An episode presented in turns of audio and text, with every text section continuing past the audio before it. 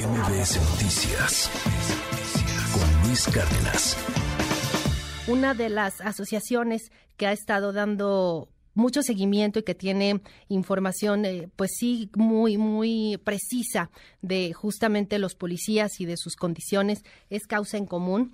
Y esta mañana le agradezco mucho a María Elena Morera, presidenta de esta asociación, que nos acompañe vía telefónica. María, Elena, muy buen día. Buenos días, Aila. Me da mucho gusto saludarte a ti y a tu auditorio. Pues qué decir, tan solo ya en estos cinco días eh, que llevamos de 2023, ya comentábamos lo de lo de Ciudad Juárez, pero también en Nuevo León dos policías de, de Fuerza Civil y uno de, Salinas Victoria perdieron la vida. Lamentablemente, pues se siguen repitiendo estas historias y ustedes han documentado de manera muy precisa, pues cómo están las condiciones de, de la policía. Eh, si, si te parece, me gustaría conocer tu comentario al respecto y, y más adelante abordamos lo, que estamos viviendo prácticamente en tiempo real. Sí, por supuesto. Mira, es lamentable en México la cantidad de policías que matan y que no pasa nada. ¿no? A través del registro hemerográfico que hemos hecho desde el inicio de este gobierno, el primero de diciembre del 2018 al 31 de enero del, del 2022, eh, suman 1.818 policías asesinados y decimos al menos mil, 1818 porque seguramente hay más que no alcanzaron ni siquiera un registro en prensa. Es lamentable eh, que maten a cualquier persona, sin embargo, eh, los policías son un grupo especial. Es como cuando matan a un periodista, lo que matan es la libertad de expresión de los ciudadanos. Cuando matan a un policía, lo que matan es un pedacito del Estado mexicano y por eso es que hay que tener mucho más cuidado en estos casos y no deberían de suceder. Y cuando sucedan deberían de detener a los responsables, lo cual en muy pocas ocasiones sucede. ¿no? Lo que sucedió esta mañana con el neto, que por supuesto, como bien dices, hay que reconocerlo, que hayan actuado rápido las autoridades y lo hayan detenido, para desgraciadamente murió, pero que, que, trataron de detenerlo precisamente para que no ocurran más masacres como las que este señor hizo a lo largo de su vida, ¿no? Con una sentencia de más de 200 años que tenía. Eh, sin embargo, en la mayoría de los casos quedan completamente impunes las familias desprotegidas y con y, y además pues las condiciones en las que trabajan los policías tanto custodios como policías de seguridad eh, o policías de investigación en la mayor parte del país eh, son completamente precarias. Y luego pues sí nos quejamos que no tenemos buenos policías pues cómo vamos a tener buenos policías si las condiciones que les da los gobiernos a las policías son muy malas Sí, y sobre todo que vemos que administraciones van y vienen y pues todos prometen, ¿no? Eh, mejorar las condiciones laborales de, la policía, reforzar obviamente todo lo que tiene que ver con eh, pues salarios, mejorarlos, también el tema de armamento, capacitación, pero en realidad, Marilena, no sé si coincidas, pues vemos que esto se refleja muy poco al momento que pues lamentablemente pierden la vida en acciones de, con el contundentes con el crimen organizado. Así es, mira, eh, lo que pasa es que los gobiernos nos mienten, ¿no? Todos prometen, como bien dices, que van a mejorar las condiciones de los policías, pero en realidad no las mejoran, porque, por ejemplo, en salarios muchas veces les suben el salario, pero no suben el salario en nómina, sino que suben el salario por medio de bonos y entonces cuando el policía se retira, ya sea porque terminó su tiempo o porque encontró un mejor trabajo, eh, no le no le dan eh, lo que merece por el tiempo que trabajó y por su salario, sino que le dan mucho menos porque todo iba a bonos y no iba a su salario central. Claro. Entonces, pues ahí hay una trampa. Eh, otro problema que tenemos es que no cumplen con darles las prestaciones sociales necesarias. Los policías, por el riesgo en el que trabajan, deberían de tener mucho más prestaciones, y así lo dice la ley, que cualquier otro servidor público y sin embargo no lo tienen. Mira, si tú ves, por ejemplo, las prestaciones que tienen los soldados comparadas con las prestaciones que tienen los policías, pues las prestaciones de los policías son muy bajas. Los soldados tienen eh, tienen casa, ¿no? Que eso es súper importante. Luego tienen becas para sus hijos para que puedan estudiar en cualquier universidad pública o privada. Eh, tienen muy buen servicio médico, ¿no? Y eso no lo vemos en los policías. Entonces queremos buenos policías, pero ni les pagamos ni les damos las prestaciones adecuadas ni la capacitación ni están controlados, porque otro tema también importante es que los policías deben de estar controlados precisamente porque tienen el uso legítimo de la fuerza. Claro. Entonces, cuando las condiciones en general son tan malas, pues los ciudadanos no podemos esperar tener mejores policías, pero tampoco no lo exigimos.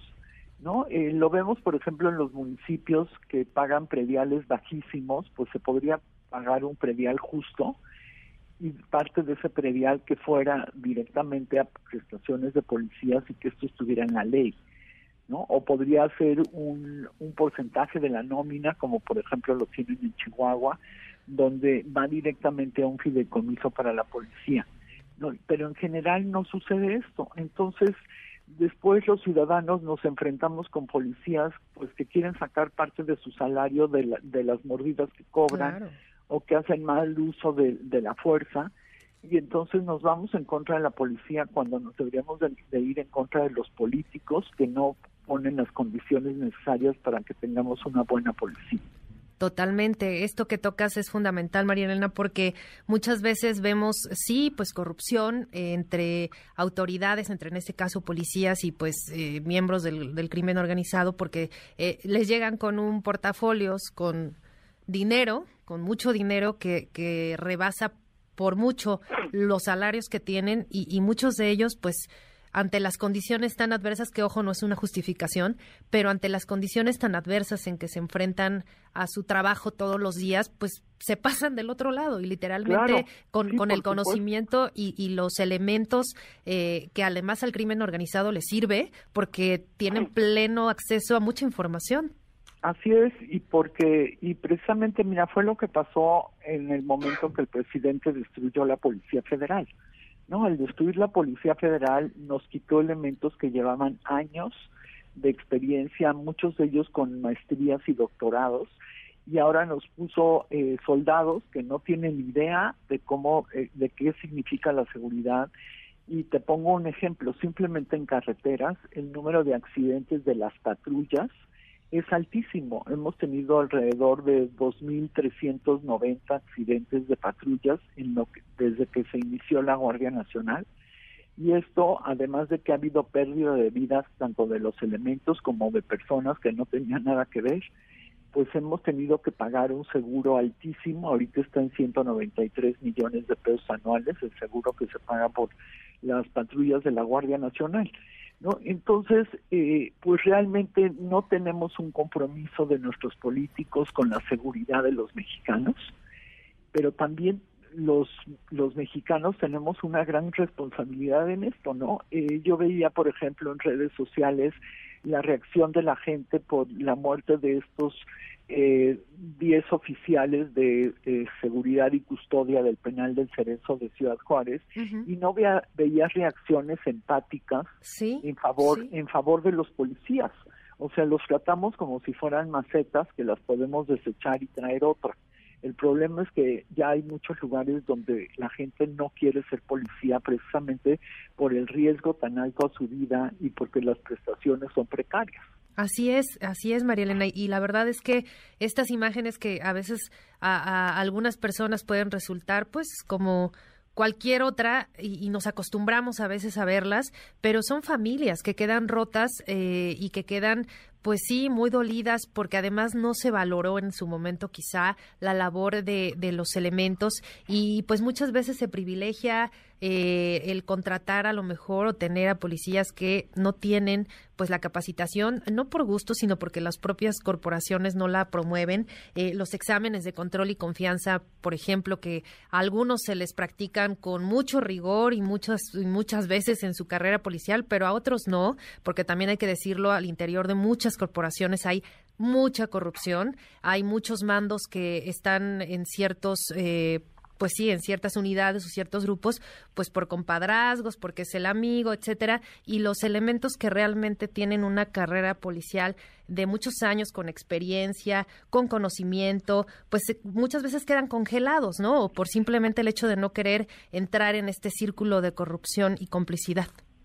Así es, así es, hay muchos problemas al interior, hay muchos abusos en contra de los policías, sobre todo de los policías de base, porque como bien dices, pues muchas veces eh, sus mandos son los que son corruptos y los obligan a corromperse, o sus mandos son los que deciden a qué zonas mandan a la gente y qué zonas privilegian para sus cuates. Entonces, eh, sí hay un problema al interior y hay una falta de conocimiento del, de la labor policial, precisamente de quienes deberían de ser especialistas en esto. Eh, y le comento a tu auditorio, si me permites, una anécdota. Un día me habló una persona aquí en la Ciudad de México y me dijo que lo, lo habían, lo habían extorsionado a dos policías la noche anterior, eh, diciéndole que se bajara del coche porque presumiblemente pensaban que había droga dentro de su coche y el señor les dijo que no se iba a bajar ella era muy tarde, le dio miedo y al final les terminó dando tres mil pesos. Entonces hablé con el jefe de la policía en ese momento y, y, le dije lo que había sucedido y me dijo, no señora, no es posible, a ver, voy a citar a los policías. Y entonces, bueno, ya tuvimos una reunión con los policías que iban en la patrulla, el señor que los estaba acusando y el jefe de la policía. Y entonces uno de los patrulleros le dijo al señor, le dijo, mire, yo no le quité tres mil pesos, pero se los voy a devolver para que usted no diga mentiras. Bueno, este, total después ya se bajaron los policías eh, de la oficina y le dije al comandante, le dije, oiga, ¿cuál va a ser la sanción que usted va a poner para evitar que esto siga sucediendo? Claro. Imagínate la respuesta, me dijo, lo voy a cambiar a una zona ahí lejos por Iztapalapa o en el Zahualcoyo no, bueno, ¿y esa cuál es la sanción? no, bueno. ¿No? Este, entonces, lo único que, que el señor pensaba es, bueno, pues que dejen de delinquir en esta zona donde la gente tiene acceso a, a, denunciar y a quejarse y los voy a mandar a una zona donde la gente no se queje. ¿no? O sea, terrible, ¿no? Sí. En lugar de que la, la, solución sea los vamos a preparar mejor, los vamos a controlar mejor, este, vamos a evitar que esto siga sucediendo, ¿no? La solución fue mandar, castigarlo mandándolo a una zona lejana de su, de, de su casa. Y esto es lo que pasa con muchos policías. Si les cae mal al jefe, pues los mandan a una zona donde tengan que hacer tres horas de su casa a su trabajo, este y además donde pues haya menores controles. Claro. Entonces sí me parece terrible lo que sucede con las policías pero insisto, mientras los ciudadanos no eh, veamos que es importante la seguridad para nosotros, que cuando nos sucede una, un, cuando tenemos un problema o tenemos una tragedia, ¿no? Que entran a robar a nuestra casa y hay lastimados, pues quisiéramos que llegara la mejor policía de México para ayudarnos y pues no puede llegar porque pues hay muy pocos grandes policías. Entonces yo sí te diría que yo sí te diría que lo que necesitamos en México es mucho más exigencia de parte de los ciudadanos. Por un lado, que seamos mucho más empáticos con nuestras policías y por el otro lado, que exijamos tener buenas policías. Así es, así es, María Elena. Y bueno, pues a través de, de, los estudios, de, de, todos los documentos y, y, los datos que ustedes concentran en, en, Causa en Común, nos da un gran panorama de, lo que vivimos. Me parece muy relevante lo que ustedes hacen de, de estar documentando con, con reportes de, medios, pues las muertes lamentables de policías, porque esto nos da un panorama y, y año con año lo podemos ir comparando y viendo si hay o no realmente una, una mejoría en, en las policías, en su trabajo y en las condiciones en las que están. Así es, así es. Esperemos que pues que tengamos pronto mejores policías, aunque no se vislumbra con este gobierno que tira el dinero en obras que no le sirven a la gente y, o manda el dinero al, a, a Sedena, donde pues supuestamente iban a preparar a los a los militares como policías, porque eso dice la Constitución y sin embargo no, no han hecho nada al respecto. Pues ahí están. Por lo pronto, muchísimas gracias por, por este panorama, Marilena Morera, presidenta de Causa en Común. Muy buenos días. Muy buenos días, que tengan un buen día a, todo tu auditorio. Un abrazo. Hasta luego. Un abrazo, Marilena, y mil gracias. MBS Noticias con Luis Cárdenas.